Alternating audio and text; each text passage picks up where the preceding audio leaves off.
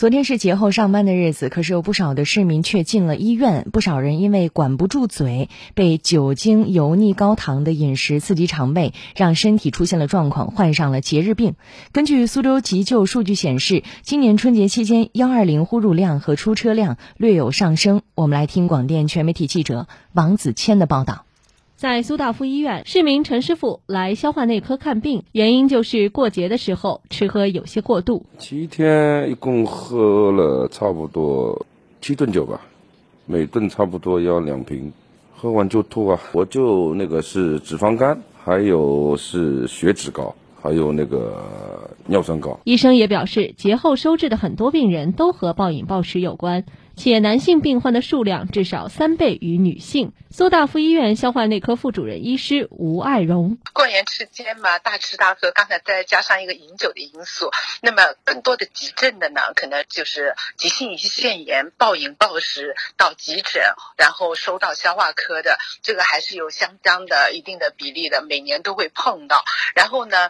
暴饮暴食引起的这样的一个急性胃肠炎呢，也会有。其中对人体伤害最大、最容易引起生命危险的就是过量饮酒。过量的一个饮酒达到一定的一个浓度的话，可能可以称上为一个急性的酒精的一个中毒。对我们消化道的一个黏膜来说的话，也是一个急性的一个刺激，那么会导致一些急性的胃炎相关的一些症状。饮酒以后的一个频繁的呕吐啊、干呕啊，会并发一个我们消化。科的一个急症叫急性的一个贲门的黏膜的撕裂，引起一个消化道出血。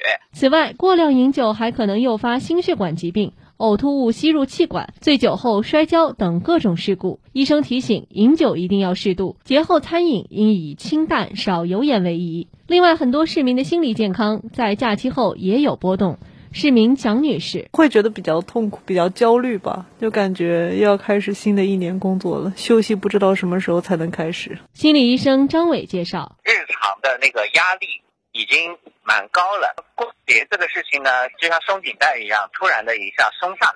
但是随着工作要展开，那么我们不得不。